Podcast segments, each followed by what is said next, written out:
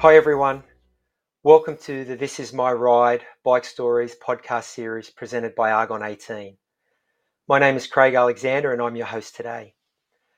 My guest today is a gentleman from the UK who's making quite a name for himself in the tri world, not only with his scintillating performances, but also with a little bit of banter. I can't wait. This is going to be a fun chat. Of course, I'm talking about Joe Skipper. So I hope you enjoy our chat and have a good listen because our podcast starts now. As I mentioned, my name is Craig Alexander. I'm a former professional triathlete, former world champion, and I've also been an Argon 18 brand ambassador for seven years now. But enough of that. The reason we're here today is to chat to this man. He's a guy who's been on the scene for oh, close to a decade now, and he's been on the rise for a long time. Um, the last few years, he's been he's really been lighting up the circuit with a host of Ironman wins. Um, most recently, he won Ironman Chattanooga, Ironman New Zealand in 2020. He's also had a win at his on his home turf, Ironman UK in 2018, and he's no stranger to winning uh, in North America either, with with some big wins, most notably Ironman Florida in 2019. He's been peppering the podium for over half a decade, close to a decade, and had a host of sub eight hour performances, which in our sport is like the four minute mile barrier. Of course, I'm talking about the great man Joe Skipper. Joe, thank you for joining us. that was quite an introduction. That was. well, mate, I thought I'd I thought I'd uh, give you a good intro because you know you've been getting some great performances. You've also been creating quite a stir with some of your, your interviews recently, and um, we'll get to that. But mate, I'm here to talk about you and your preparation for this year and, and your season for this year. So, most recently, you are Hold on a sec, Craig. Is that really loud in the background? Because you can hear my dogs jumping up and stuff like that. Like, no, I'll put them in another. Dad, I just not, don't, uh, don't talk to them if you're on it because I want to hear it on the podcast. right. Like, take take them uh, downstairs. downstairs. All Hi. Mr. Skipper. Take the dogs for a walk. That's it. Can you see him there, Dad? Look. Look. Right. So we've just been interrupted by Mr. Skipper, which is fine. He's the boss. Joe's dad. He's just come round to help me because we're getting that one of them endless pools sorted in the house, and Yeah. uh, it's got no decking on the side, so he's putting some decking decking around it. Um, so he's come round to help me with that, and uh, the dogs love him. So as soon as he comes round, they're like jumping up at him. And he's got a couple of. They have a get, guest house, so we have a couple of sausages left from the uh, from the guests. And they have them. That's why they're jumping up at him, making loud noise. They can smell them in his pockets, and he's like got uh, got a couple of chipolatas for him. Very nice. See what happens when you win a when you win a few races, mate. You get endless pools put in. You get you get your old man to come around and walk the dogs, cook your sausage sizzle. he cooks them for the dogs. He treats the dogs better than me. They're they get the A star treatment. You just get the leftovers. Yeah. All right, mate. Well, let's talk about your most recent race, Ironman South Africa, a fourth place finish. Tell us about that event and how would you rate that performance? Um, it was a bit disappointing to be honest. Like the fourth place, like I was definitely wanting to win it, and I was like thinking I was in shape for it. Like my training had gone really well beforehand. I was swimming the best I've ever done, certainly running the best I've ever done, and I would say my cycling was. Uh, it wasn't the best I'd ever done in terms of like the power numbers, but I knew the position was uh, a lot, quite a bit more aero than what it had done. So I was quite confident. Like I was confident that I could go faster on the bike, but the power was getting better, better and better. I think it was part of it was just you know getting used to the position and just Mm. putting more power out. So I knew the more t- as I was spending more time in that position, it was getting better. And then uh, the the travel went well. The lead up went really well to the race. Like I did a few sessions, um, you know, uh, in the lead up to it, four or five days out. And I, I mean, you kind of do similar sessions, don't you, to a race like four days out, and you know, like if that goes well and what kind of like paces you want to hit and how you want it to feel, don't you? And that kind of gives you a good confidence boost. So I did like um, a couple of hour ride on the course. Um, wasn't really hard. Just did one uh, 30 minute effort at like target race pace. Did a five, um, a 10k run off the bike, which was like 4ks uh, at like a steady pace, 345k, and then 4ks at like 325, and that felt quite quite nice, and that gave me a massive confidence boost. So then going into the race, I was really confident that I could do a, a great race. And then on race day, the swim almost got cancelled for us. It, they put it down to 700 meters, Mm. which on paper you'd think would be absolutely great for me, with the swim being my worst my worst part of the triathlon.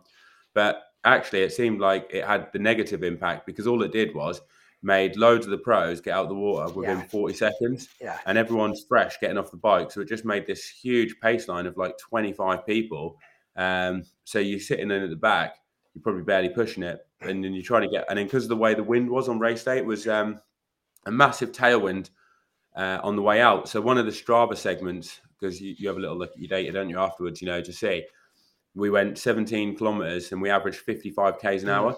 So you can, and that was off like only like 310, 320 watts. It just shows you like how powerful the wind was. So it just shows that it was like it was always going to be really hard to get away because even if you average 58 k's an hour for 17 kilometers, you're probably only going to have 15 seconds. So on the way out, it was almost impossible to get away. But then on the way back, where it was the headwind, would have been if you could have got away, it would have been awesome. And I knew that because no one wanted to lead in the headwind, and I knew if I could just get a, a gap in starting into that headwind, I'd be home sailing because everyone else in the group would be like, "Oh, I don't want to put a load of effort into the headwind," and that was what it was like when we were in the group riding into the headwind. It was so slow because first of all, you get way more of benefit sitting in behind people on the on the headwind. So you were, and secondly, no one wanted to uh, to lead it into the headwind because it just felt like you were riding into like a brick wall. But I I tried to get away before that, couldn't get away, and then there was a like one other, a couple of other sections, and uh, ultimately I just couldn't get away on the bike until like 20 k's to go. I think partly was because it seemed like whenever I went, everyone else was like uh, straight after me. Whereas if someone else tried to get a bit of a gap, it was almost like they were happy to let him go. Like I saw Jesper Svensson got away a couple of times. He got a decent gap, about 15, you know, 20 seconds. You kind of see him. And I bridged across to him twice, like put a really high intensity effort, went away, got to him, had a cheeky look over my shoulder. I saw we had about 200 meters, 250 meters. And I thought, yes, we're away. You know, you're kind of like on that point where you're almost breaking the elastic because they're not getting any benefit Mm. behind you when you've got 200 meters, 250 meters. But they just worked their way back up. And it was so frustrating. But it was almost like that happened about three times. And you kind of thought to yourself, I must be close to breaking the elastic here because they're not pulling me back straight away. I'm almost getting away. Maybe the next time I'll have more luck.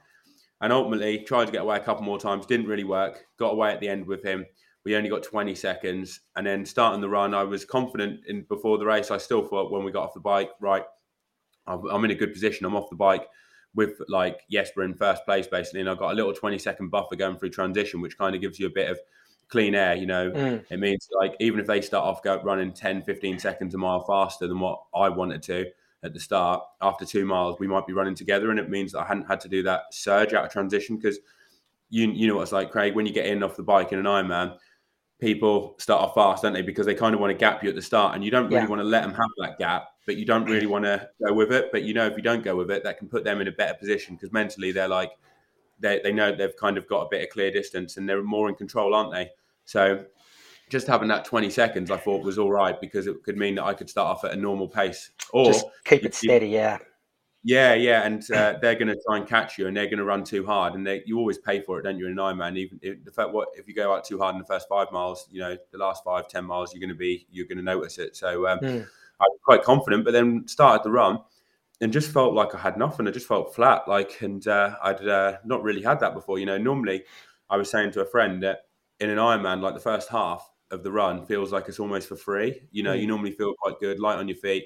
And then it's once you get to like 13, 14 miles, it just starts getting every mile a bit harder, a bit harder. And in the last like seven or eight miles, you're kind of like digging into like to to hold it there, aren't you? You know, and if you're in a battle, that's when it's really tough. But Mm. one kilometer of that bloody run felt e- felt easy. I felt like I was having to push the whole way.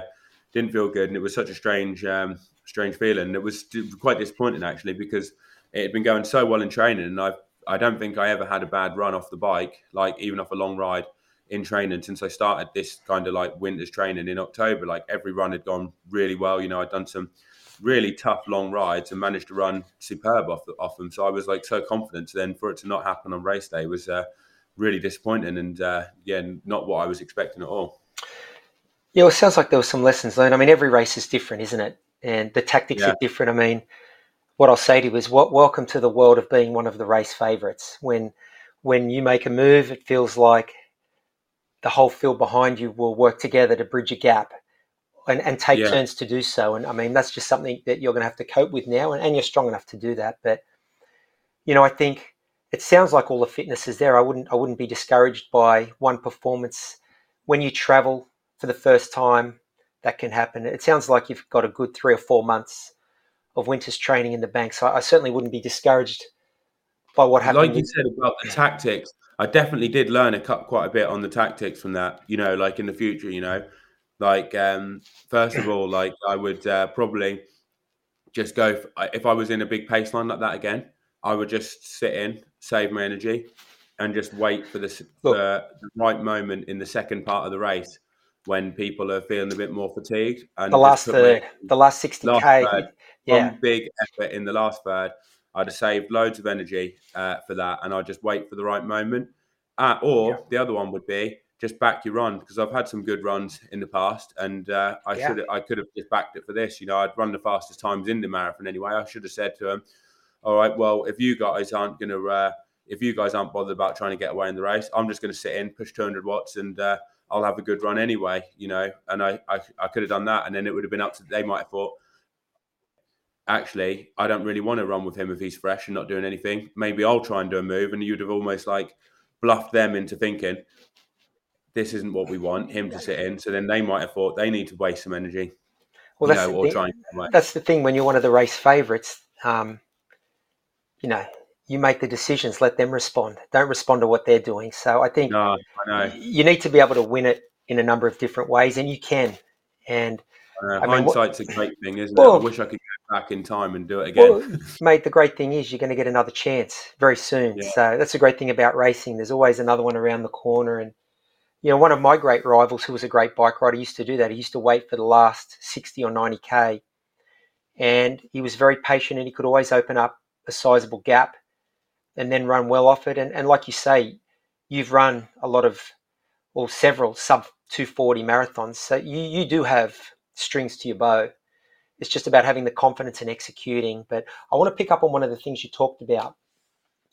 You know, uh, one thing I've noticed the last five years in the sport with technology, with with equipment and also wearable technology and recovery and all of those things is, you know, when I when I first stepped up and started racing Ironman, we really used just had road bikes and we'd put a different front end on them, but it was really just a road bike towards the end of my career, I noticed, you know, you could get free speed by having a great position. You wouldn't need to put out the absolute high power to ride quick because of, the bike was doing a lot of the work. You know, your coefficients of drag are a lot lower. And it's one thing I think you guys have to concentrate on. And I noticed following you all on social media, um, all the superstars of the current generation, you guys are testing your positions a lot in the velodrome and in the wind tunnel. And with those bikes and having a great position, you can sustain high speeds at different parts of the race uh, for a lower power output. Yeah, yeah, no, definitely, it makes like a, a massive difference. Like, mm. I mean, for instance, like one of the guys who um, I was riding with out in South Africa, you know, he's on like a really good bike himself, but he hasn't done as much. Like, he hasn't looked into his equipment and every, you know, like other parts as well, and uh, or his position. And um, when we're riding next to each other, he's putting out 30 watts, 35 watts more than yeah.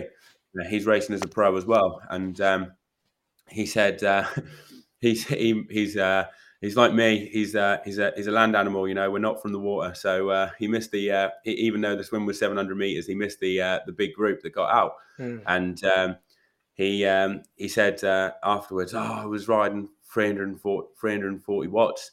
Um, like 350 watts. What, what, kind of power did you do? I can't believe I didn't catch up. Like it must be the benefit of the group. And I said, yeah. well, mate, you know, before the race, even when we were riding at 250 watts, 240 watts, you were having to put out 280, 290. Yeah. But then as the speed goes higher, the aerodynamic impact is even more. So when I, I and I said I had to ride 350 watts to get to the front and then to try and like, you know, and so if I was riding that to get across and then like to, I put a big, like a digging because I almost got, I kind of got away at the start, but, um, I said, if I was doing 350 watts, looking at what we were doing in the lead up to the race, you'd have been 400, mate. So unless you were going to ride 400 watts for the first 40 minutes, it would have been impossible for you in your current setup to to bridge up to that group because you know he was probably needing 50 watts more than me. Yeah. And then he would have had to have gone more power to actually close the gap, not just to hold it. So the gap just went out, and I said, um, you know, and if you don't improve it, like it's just going to be impossible for you to in that setup to get there. And that just shows, you know, that like you could be incredibly powerful. I mean, even if you started an Ironman 40 minutes at 370, 380 watts, and then yeah. to actually lose time is just crazy. But that just shows you like how important having like the top bikes, top oh. equipment, dialed in position, like literally how much it all ma- all makes. You know, yeah, yeah. You, you, you always needed a great position or a comfortable position because you had to run off. But I just think at the level you're racing at now, you can't neglect any of those things. As you say, the speeds as they get higher, coefficients of drag become more important. And you still need to be able to, whatever your tactics are on the bike, you still need to run 240 or under. So, um, you know, yeah, you need to, you need, you need to keep all those things in mind for sure. You can't, you can't be giving away free time. Um, in and the big... you don't want to have to uh, put out a lot of power just to hold the, the uh, hold hold in in the group because then you're going to run terribly afterwards, aren't you? And uh, maybe you see that in quite a few Ironmans. Like quite a few of the people have to ride too hard, and then they're all right for the first five k, ten k of an Ironman, and they just completely blow up, don't they? Like there's quite a few people who consistently seem like that. Yeah, you know, yeah. Like, I mean, look, you, you need to be good in all the disciplines. You need to have several strings to your bow it helps to be towards the front of the race after the swim, and then you're calling the shots. You're not on the back foot, you're on the front foot, and you're not responding or reacting. You're actually dictating. So, I wanted to ask you about the rest of your schedule for 2022. Um, tell us, you know, tell us what that, what the calendar, the race calendar is looking like. I know you've got Utah in a month, and uh, what are the main, what are the main goals and objectives for this year? So obviously Utah is a big objective. Like that's what I've been training for really hard over the winter. And then after that, I've got Ironman Nice, which is 26th of June.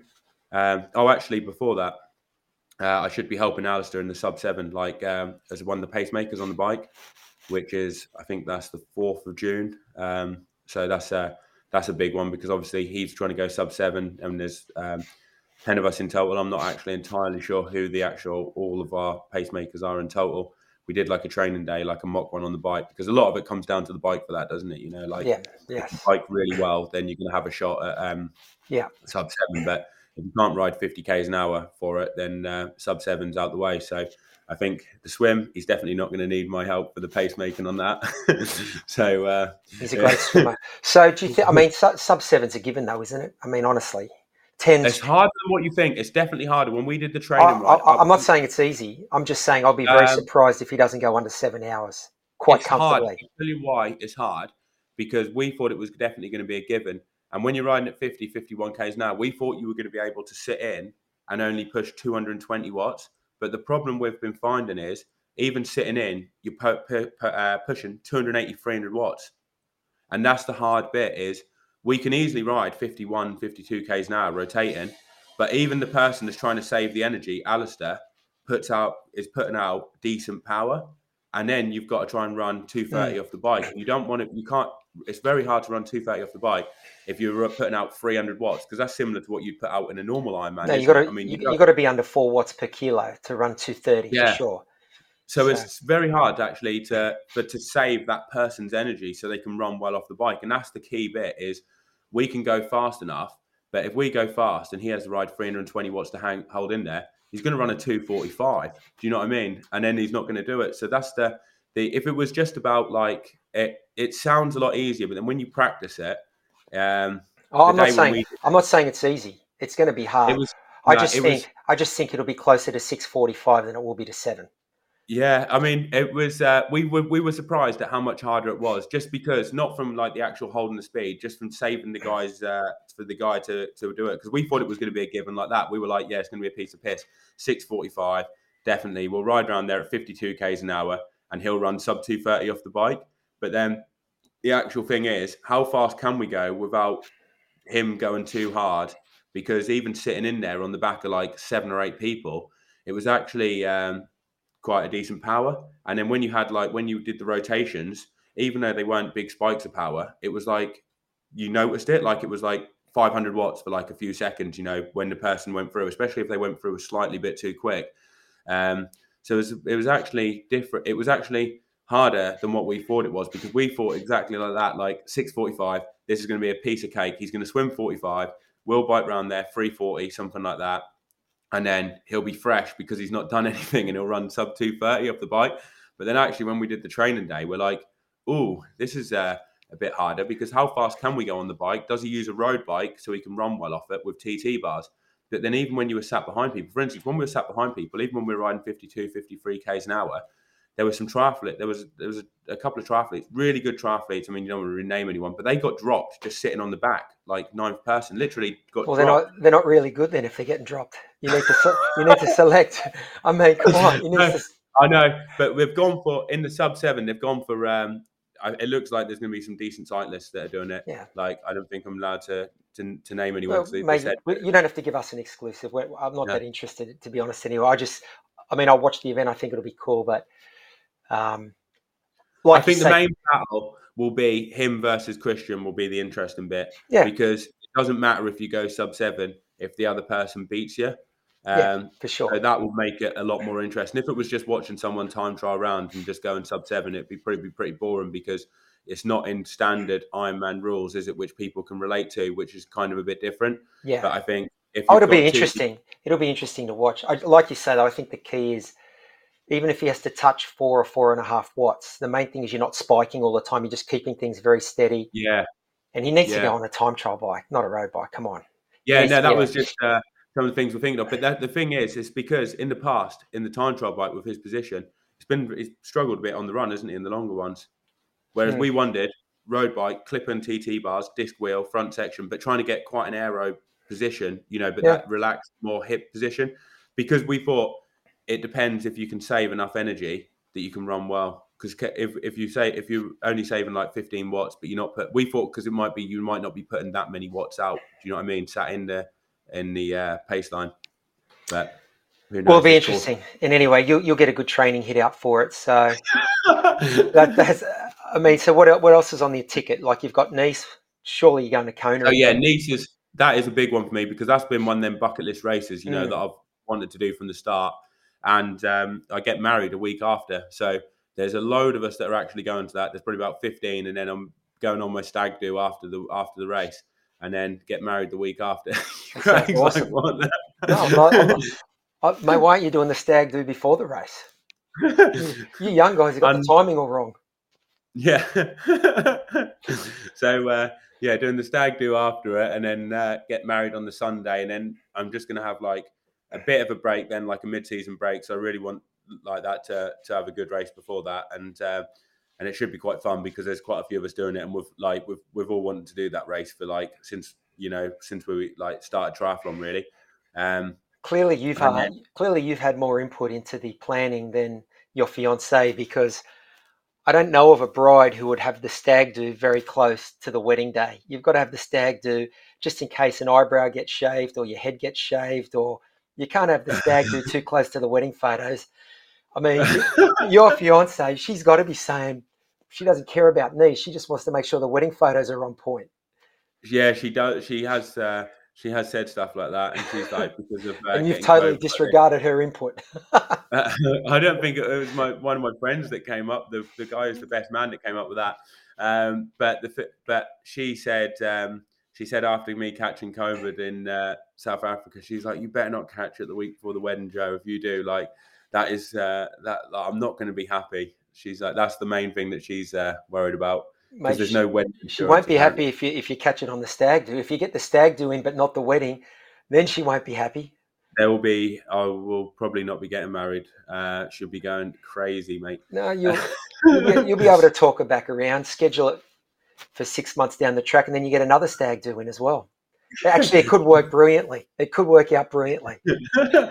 but but yeah, that's the plan for the first part, and then the second part, which would be definitely want to do one of them PTO races. So I'm Mm. not going to do the first one because I think the season's just so big. You know, if you do like say St George, you do the, uh, you know, I, I want to do Nice, and obviously want to get married, but then trying to do the PTO, the set the first PTO one three weeks after that would just be too much. And to be honest, it's not my best distance. If it was my best distance, then I would have put more emphasis on there. But Yeah. you know, the Ironman's where I've gone a lot better. If I was going a lot better at the seventy point three distance, then I wouldn't be getting married three weeks before the first PTO race. You know, so it's not like it's uh, you know uh, I'd be going straight in for that. So I'm not going to do that first one. Have a bit of a break, but then I want to set myself up for the second part of the season and ultimately doing really well in Kona. And uh, in the past, having a bit of a break at the start of you know October for like I mean sorry July for a couple of weeks um, means that I can get a block in of altitude training, get a really good build up, get a race in, and everything's not too crammed. Because one thing I've seen with some other athletes is they either don't have a break and they're cooked by the time Kona comes around, mm. Or they have a break in like August and then it just doesn't give you time to get yeah. the training in and a race without cramming everything. You know, it's almost like everything's like go go go get a race in don't want to taper too much they don't do so well in the race beforehand and then they haven't got as much enough time to do a decent result in kona i mean you're the expert on that i mean kona's always you've done pretty well in kona haven't you a few times so got, you're, got, got, lucky there a few times but mate that's why yeah. I, that's why i asked the question because you know setting a race schedule for the season it's like a jigsaw puzzle isn't it and yeah yeah and, and you just mentioned the pitfalls and some of the obstacles so yeah it's something that requires a lot of thought and and you can't stop living because you know there are weddings and christenings and, and things to go to. So um, yeah, it's the reason I asked the question. I just think it's important that you know to have a successful season, you got you've got to give a lot of thought to the planning, and the races you want to be in peak condition for, and um, you know it is a packed schedule this year. So it sounds like yeah. you've given it you've given it a lot of thought. I want to touch on. I mean, you mentioned that you've had COVID. You got COVID in and around the race in South Africa, possibly before the race. Um, now you're you're recovering. You're home in the UK. You've got you've got Utah coming up in about a month.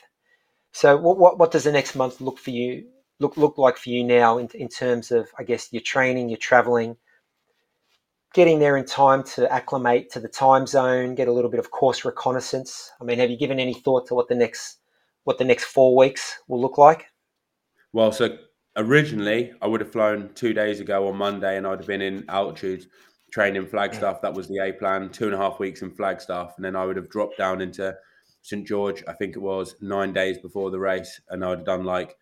I, my dad was going to come up with me, and we would have like recceed the course. You know, I'd have done different, didn't done it all in different bits. I wouldn't have done uh, 180 k's, you know, a week before the race, but I'd have especially liked to have seen the last 60, 70 k's where um, you've got the two climbs Mm. Um, but now the new plan is kind of taking it a bit on a day to day basis, really. Yeah. Like I'm, um, I only I had really bad symptoms on the Saturday. I mean, just for a bit of context, from Wednesday now, so it's like four, four, four, five days afterwards. Um, so I want to see when I can start training and just get a few easy sessions in, um, and just see how my body feels, and then I'll look to book flights over there depending on like how I feel. And mm. I, I, mean, also when I can get a COVID, when I would get a COVID negative, that would be one thing as well, because um, you can't actually fly to America unless you get a COVID negative. So yeah.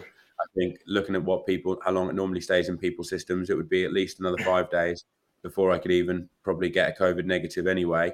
And I, I won't be going to altitude now. It will just be going straight to St. George. Um, and I'll just try and recce the course, train on the course, get to know it because I've never actually been there before um, and just get an idea of how the how the flow of the course is because that was one thing I missed in South Africa. Like the winds had been coming from one direction the whole time leading into the race, and then apparently the other direction is where what makes the swim really rough and like yeah potentially causes like cancel swim. So I had a really good feel for how the course would ride with the conditions we had leading into the race. Where would be good places to attack? You know, where the wind was coming from the right directions and like if the court, you know, the technical bits of it. But then because the court wind changed on race day, it kind of made where you'd want to attack different. And I'd like to know that for St George, you know, yeah. get to know the course a bit better, where you know, like if the wind's coming from this direction on race day, all right, this is a good bit where you want to be at the mm. front. This is a bit where you can like put some pace in, and it will make it hard for everyone, you know, and uh, know where you can save your energy. If it's come, if the wind's come from this direction, push this bit hard because the next bit's an easy bit, and you kind of know loads of little bits where you can save the energy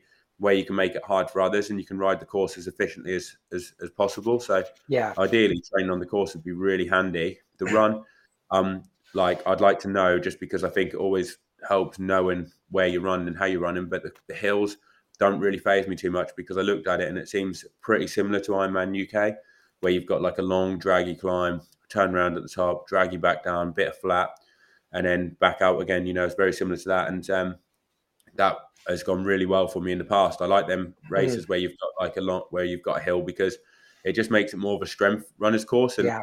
If people go out too hard on the bike or they don't fuel properly, that second time up the hill, they just bonk and it just forces them to walk. Whereas I always find with the flatter courses, if people bonk or they kind of like are on the limit, they can just knock it back 20 seconds a mile and yeah. they can kind of nurse it home. Whereas when there's a bit of a tough hill, you can't really nurse it. It just uh, gets them to the point of breaking point and they can just lose so much time quickly. And that really seems to like help me.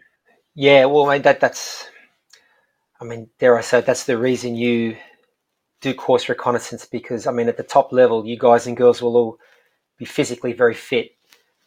But the mental and emotional component, knowing how to execute a race plan to get the most, I mean, the goal is to get to the finish line.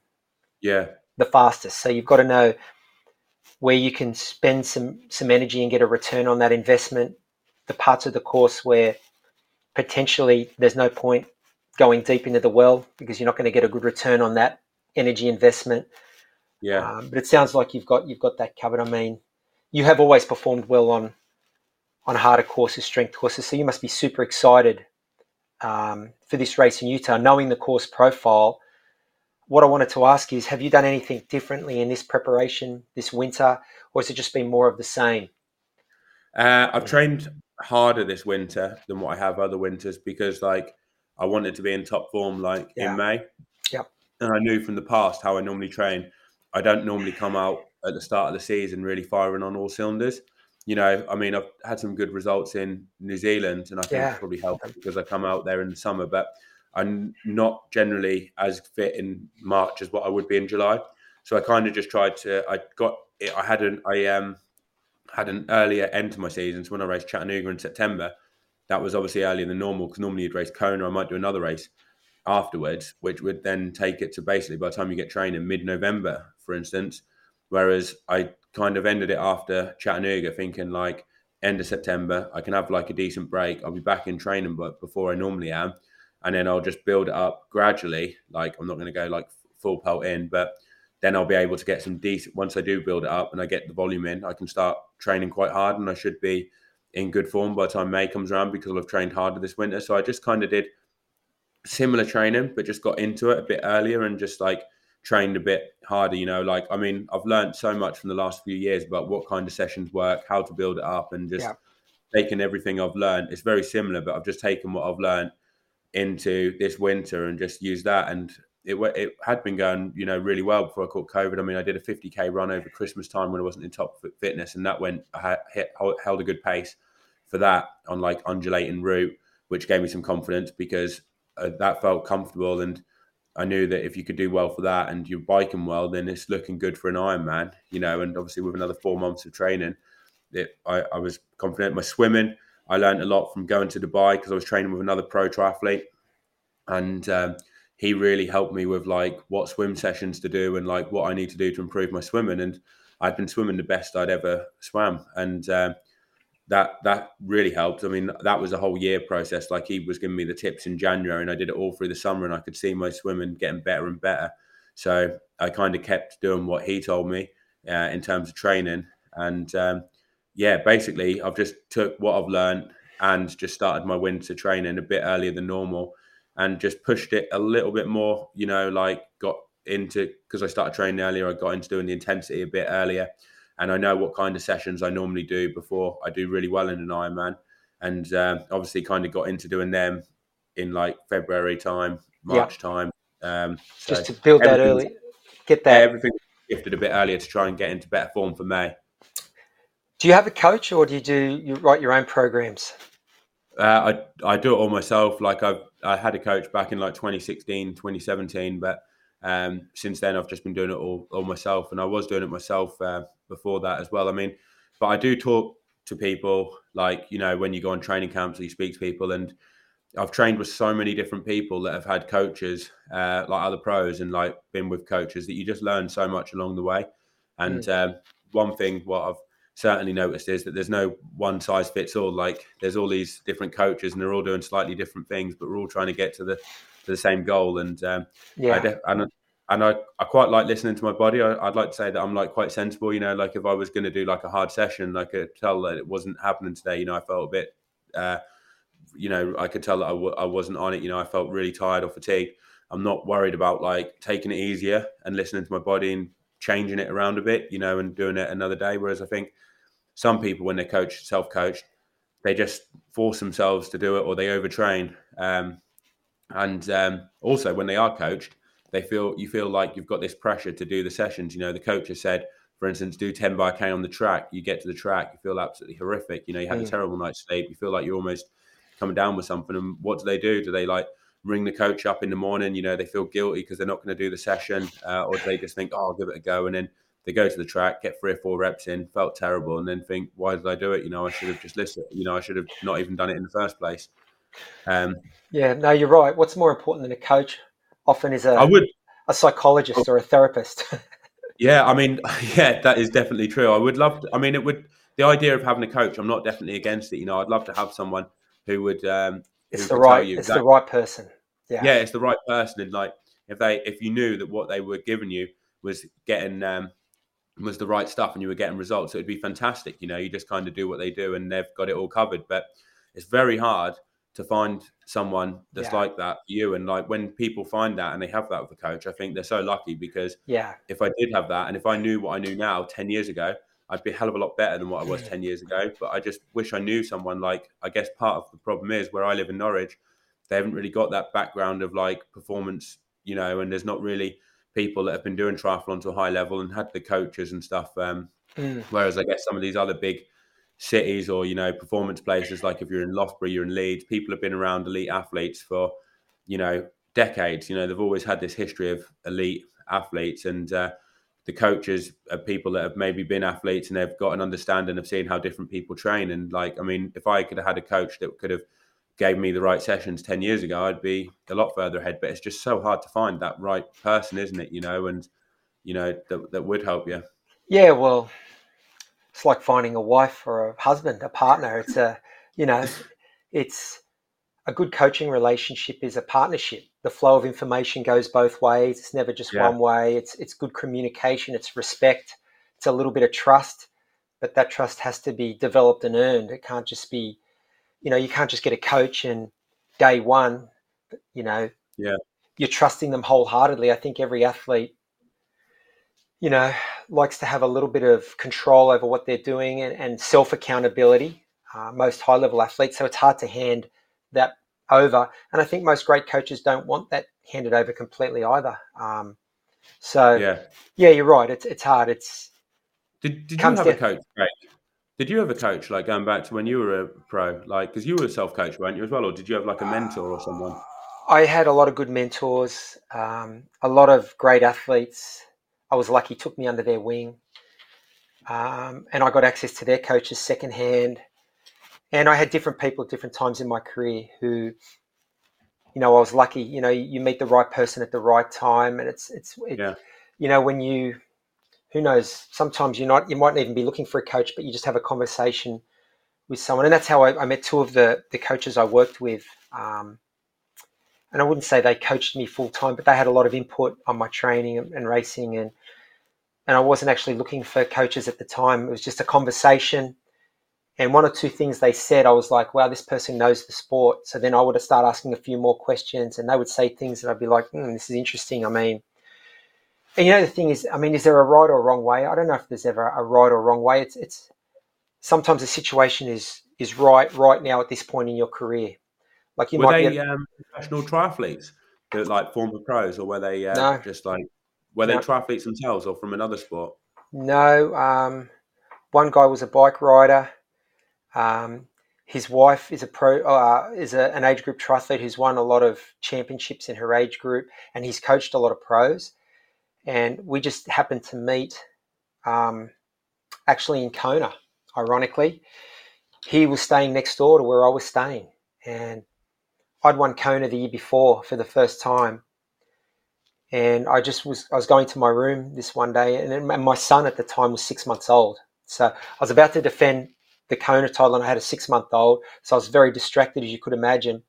And I met and and you know what it's like, Joe, when you're in Kona everyone wants to talk everyone's and this sensory overload information overload you're hearing and and back then it wasn't as bad as you guys have it now with all the social media you know you're just getting bombarded from yeah. every area but you're down the street you're at the press conference you're at the expo and you're hearing different things and I just happened to be going to my my room this day, and, and this guy was standing next to me going to his room, and of course he knew who I was, and we started chatting, and I was holding my son who was six months old, and we just started chatting, and it was interesting because he actually offered to help. To I, I had my hands full, and he said, "Mate, you need me to hold your bike while you go in there?" And I thought this is amazing. You know, this week, you know what it's like to, you know, in race week, it feels like everyone wants something from you, and yeah. it just happened at that time. I needed help, and he offered to help.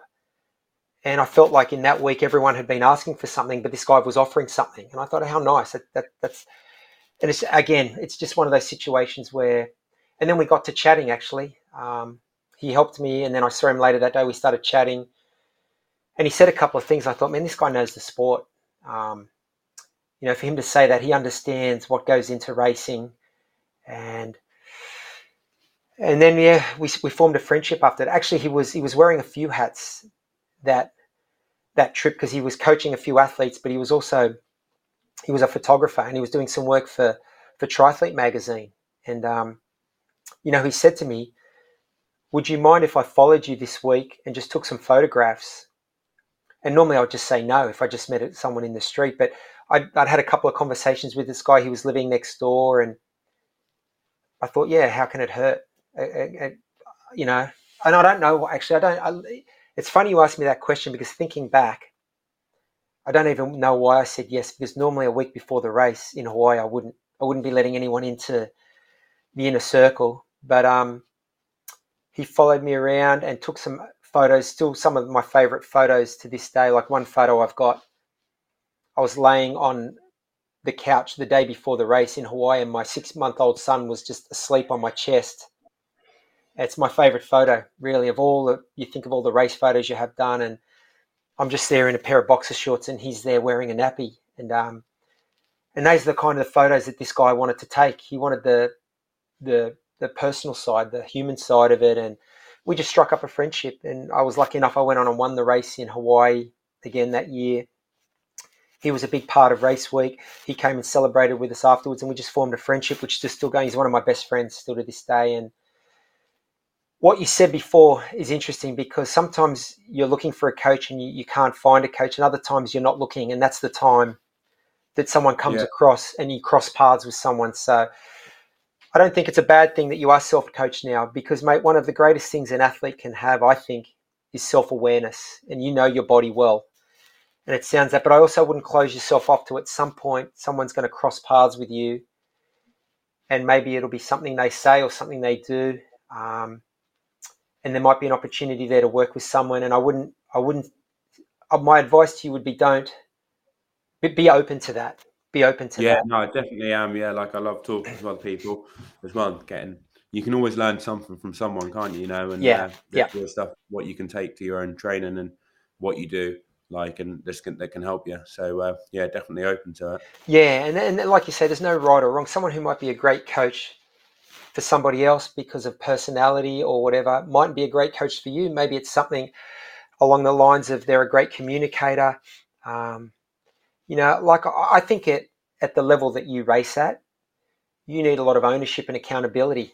Um, but you need potentially you need someone there to swap ideas and information with and someone you trust and, and the, the flow of information should go both ways and there should be a respect there that is either earned or comes about some way and um, yeah, you know, I, th- I think being self coached was an advantage for me until later in my career when I had three kids, I had 20 sponsors, and it would have been nice just to hand everything off to somebody else. Um, yeah. So, yeah, who knows? But um, anyway, I, have got a, I've got a question for you. Um, you know, I'm always interested because of where you of where you live, and obviously I follow you on on social media, and I look at a lot of the training you do, particularly when you're home in the UK. So, what I wanted to ask was what percentage of your riding is is on your time trial or race bike, and what percentage of, of your training do you do on on say a road bike or a gravel bike? Um, I would say probably on my TT bike. When it gets into the season, I definitely do a lot more. Like in the winter, yep. um, like November, say December, January time, I'd say probably 80, 90% is on my road bike, gravel bike, or something like that. Just because the weather's absolutely crap, and yeah. I don't want to get the bike covered in rubber, like shite and uh, all messed up. yeah. um, um, but then, and normally because the racing's a bit further away, but you know, obviously, I do, I do try and ride it like in the winter still. Like if it was like a nice day and it's like good weather, I'll take the TT bike out for a long ride. I like to get if I can get a one long ride on the TT bike a week, that's that's good. But then once it gets to March and the weather starts getting a bit better, I would say I try and do fifty percent on the TT bike. Um, that's a good, that maybe a little bit more, 50, 60%. Um, and then I would say probably mo- then the next one would be the road bike and then the gravel bike when it gets to like better weather maybe once every 10 days or something like that mm. i might take out on the trails um, but predominantly tt bike road bike and then uh, the gravel bike would be like once every 10 days in the winter middle of winter the gravel bike would probably be 50% of the riding because it's got like the bigger bigger wheels, bigger tires. Don't have to worry so much about punches. Um, yeah. It's, it's easier to clean. But then as the as it gets closer to the summer, I kind of phase out the gravel bike uh, and uh, the and uh, bring in the TT bike a lot more. And I try and do at least fifty percent. I like to do two one long ride with intervals on the TT yeah. bike. All my tempo training, I like to try and do on the TT bike if I can. Some maybe the odd one on the road bike, but because I think that's quite race specific. But then if yeah. I was doing like higher intensity, like say VO2 max or threshold or above threshold, you know, stuff, then I'd probably do it on the road bike. But if it's like fairly like similar to like race intensities, like 70.3 power, I think it's good practice to like hold the TT position, get a feel for it, and everything like that. And I definitely like to do one long ride a week, like on the TT bike, where you're holding position for predominantly like the whole ride, because it's just good practice and it's quite fun, isn't it? You know, yeah. tearing along the country lanes, like you're going like 45 k's an hour on the TT bike, it's quite exhilarating, especially when you get a towel and you're like leaning it in around the corners. Feels like you're on a motorbike. well, mate, we don't have too many country lanes in Sydney, so I, I don't know, but I um, you guys certainly have some good terrain. I mean, I, obviously, I with the, the world the way it is now with social media, you know, I follow what all the top guys and girls are doing. And we had, I spoke to Ruth last week. So, I mean, being from Leeds, uh, the, the training in the UK, it looks like it's brutal in terms of weather, but it just looks like it would just toughen you up. The terrain, the wind, um, and, and even the weather, it just hardens you up, doesn't it? I mean, and the weather's not as bad as what people make out. Like, I'm pretty soft now, to be honest, Craig, with the weather. Like, I'm not going to lie. Like, um, and this winter, if it was like, if it was below six or seven degrees and raining, I'm not going to be going out getting myself freezing cold for two or three hours. And I think yeah, two times maybe this winter I went indoors instead of riding outside because it was cold and wet. Yeah, that's good. Like where Leeds might be a bit grim. It's up north, you know, freezing cold hills, yeah, right. like Pennines Trap it all. Down in Nor- sunny Norwich, mate, it's like the Costa del Sol down here. You know, yeah, not not quite, but, yeah. mate. But I think, look, I think part of being a great endurance athlete is not only the physical component, but just that mental hardening and toughening up that takes place. And part of that's training in conditions that aren't always perfect, right? Because often you turn up to, I mean, you know, our sport is a summer sport, but you, you just, you're subjected to tough conditions, whether it's heat, humidity, wind, hills, and I think it's being funny able to... you should say that because just before I forget, I've got to say something. Like I saw on social media yesterday. I know I could name and shame the pro, but I feel a bit bad doing it. But he said he didn't go out on the right on the race course in St George. He opted for the turbo instead. He's doing course reconnaissance because it was too windy. But his teammate went out and rode. Name is Shane. Who was it? I, it was Justin Metzler. Justin Metzler. Like, and I thought that's crazy because you can't pick the weather on um, no, on race day, can you? And I thought it was blowing a gale and wet in South Africa, but like you can't just say on race day, I'm not going to ride, can you? And I thought, well, they reckon that St George in May can be really windy. So surely, if can you could just do a training ride, you're there to reconnaissance, do reconnaissance to the course. So surely, if you get one of them days where it's windy as, it would be a massive bonus because everyone else isn't yeah. going to have experienced that on race day. You'll yeah. have experienced, know exactly what it's like. And I thought, I can't, you can't pick the weather on race day, and to be in St George, not riding it because it was a bit windy. I mean, it's not like it's raining. It's still 18 degrees and sunny. Do you know what I mean? Ed, we would be loving that, wouldn't we? You know, Mate, 18 degrees and sunny. You wouldn't even think like it's too too windy to go out on a bike, would you? Like in England for that. I think the most, not the most important part, but a very important part of getting a great performance out, and that that could be winning a world title, or it might be a novice athlete trying to get a personal best. Is, is your mindset. The mind, the yeah. mind body connection is strong. And I know uh, the reason I went to Kona and trained before I'd ever race there was I wanted to, I wanted to know every inch of the course. I wanted to know where the wind blew on what days, and you know when the trade winds were blowing, I would I would drive up and ride in Hawi. I wanted to feel what it was like getting hammered by those crosswinds. That, and granted, I think the conditions and the and the seasons are changing. You know, you look at some of the races in Kona in the in the 90s and early 2000s, they used to get the trade winds in October. I think they, they come more in September now. So I, I really only experienced, I would say, one really windy year in October. If you go there for the 70.3 in June, you, you tend to get more wind and more heat. Such so think, a shame because it would be great for me to have a lot more wind. Yeah, well, really, you know what, and and you learn.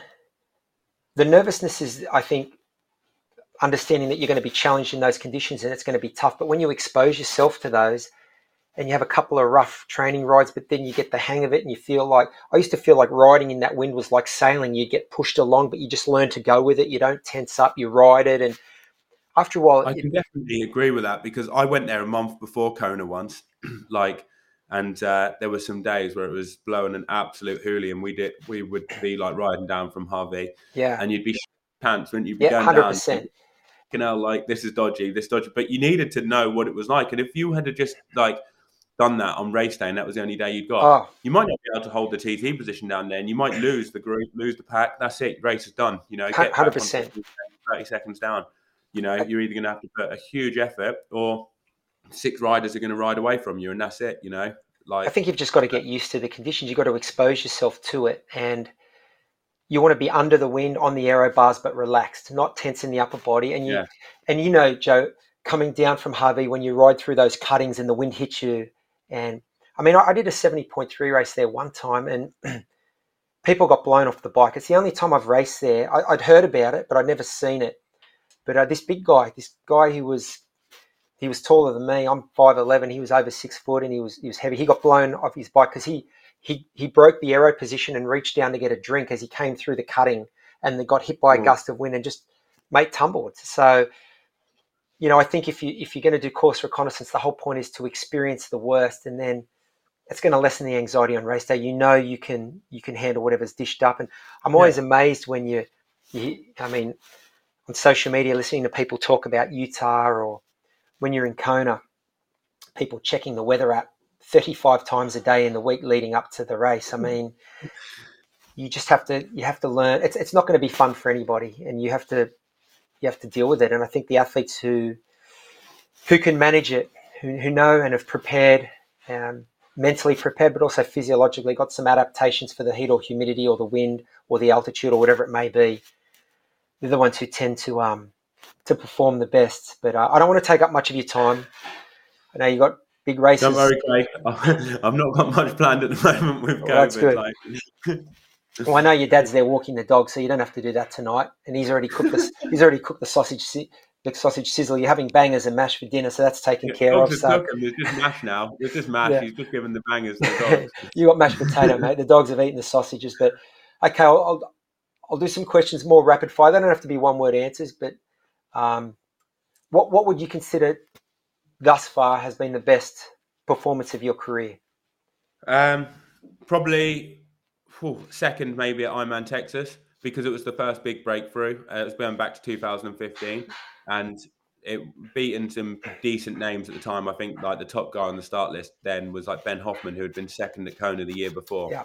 He ended up being on the run, but I think it didn't go his way, and I think he ended up pulling out at some point. You know, but like being in the mid getting off the bike ahead of those guys, like Michael Raelert was in there. And uh, at the time, like you know, that was when he was like killing seventy point threes, you know, wasn't it? Like, yeah, uh, I don't know how long that was when he was world champion at that, maybe four or five years ago. But for me, because I'd just come up and I'd not raced any of those guys or at that level to get second place, it was probably one of them races where you race well above the level where you're probably at. You know, I mean, obviously did it on the day, but I wasn't consistently race someone who could get them kind of results. So to do that was I just had a really good race on that day, executed it well, Like, you know, when I look back at how the plan went, how I got away with Lionel on the bike, Mm. we rode really well, and I probably did the best I could do on that day, and it, I felt great. So probably, probably that one.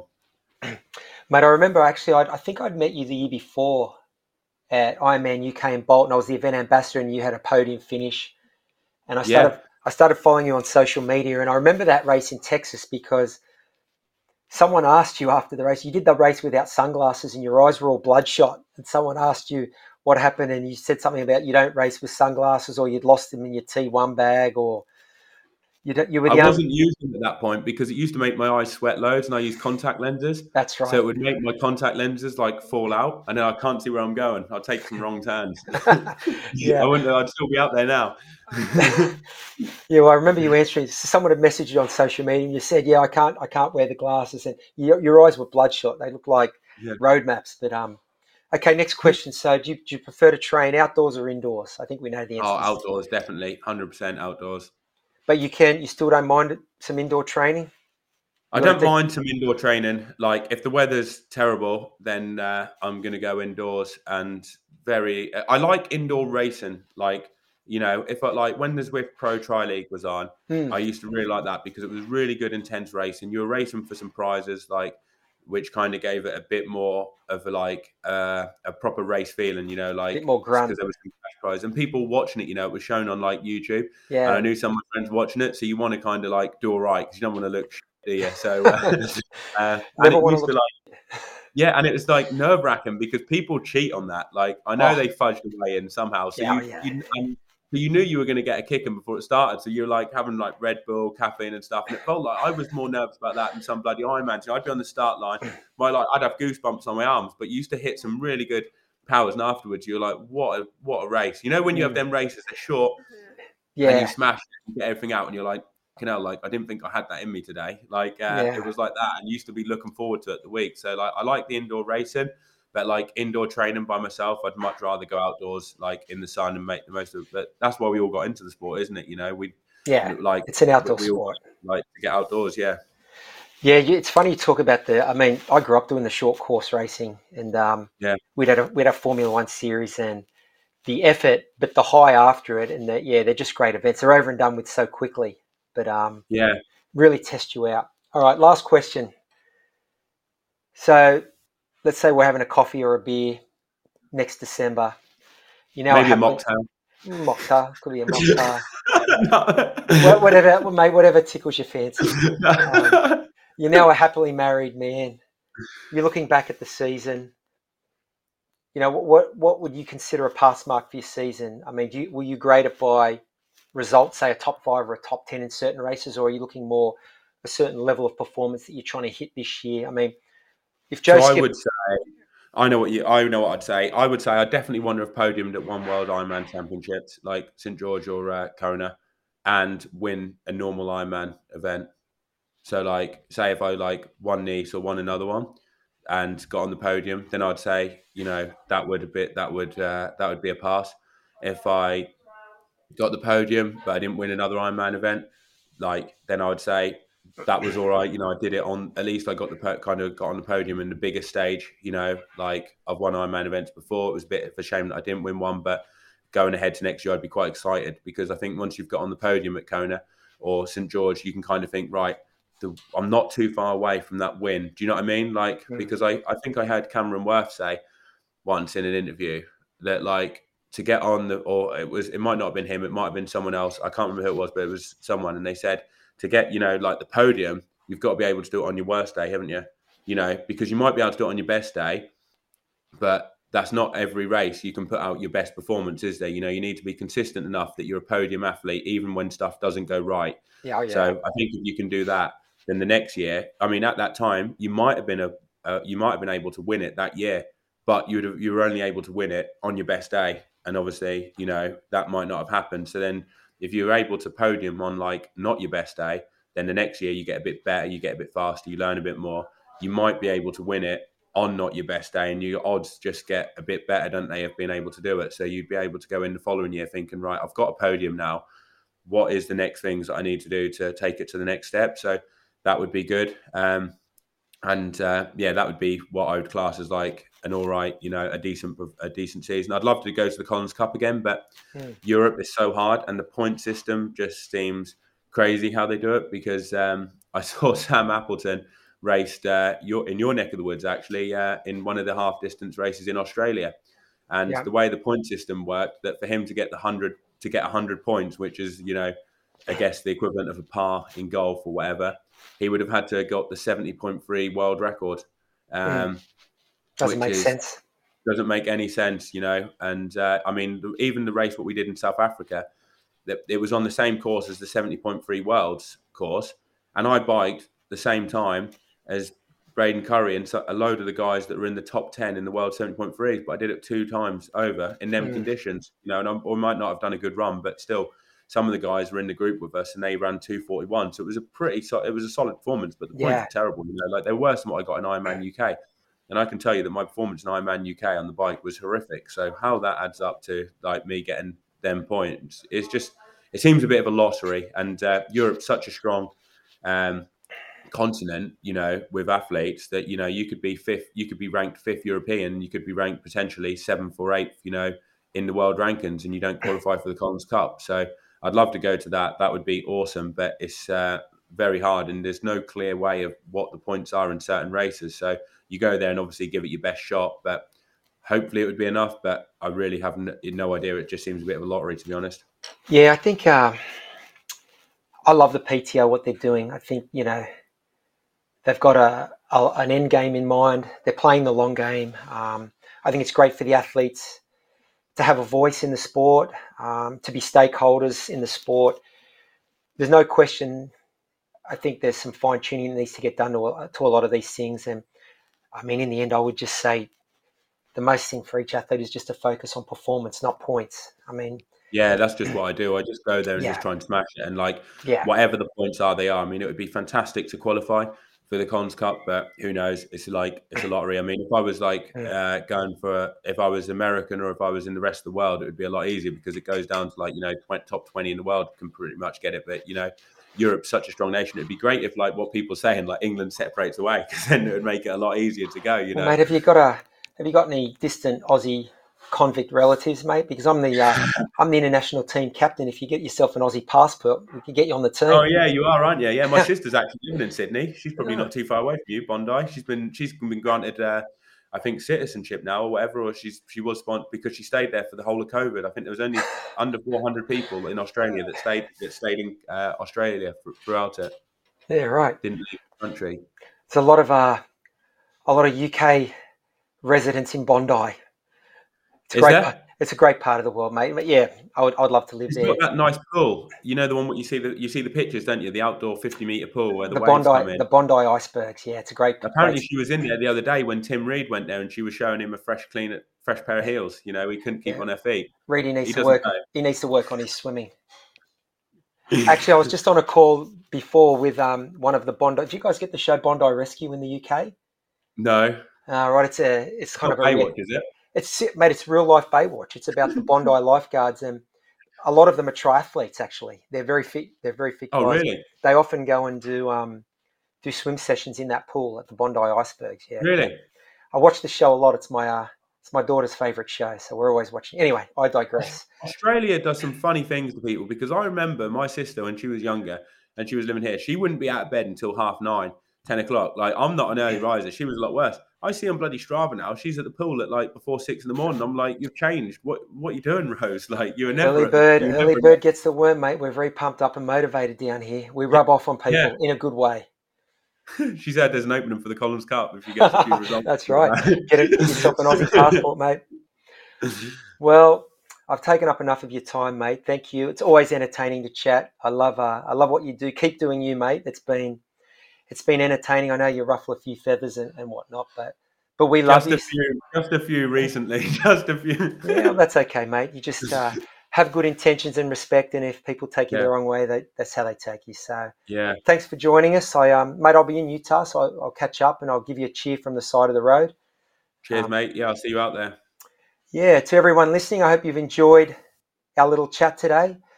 If so, you should give Argon 18 a follow on their socials because they do quite a few of these episodes and Um, I want to thank Argon 18 for organising my little chat with Joe today. It's been fun.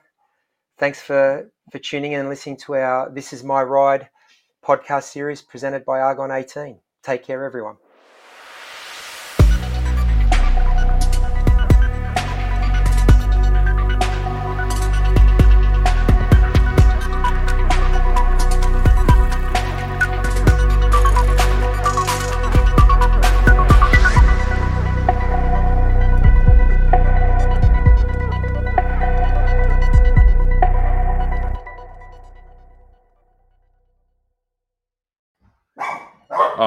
Dad. My, my dad's literally just come in the door because as soon as he there, you hear the dogs. That's all good.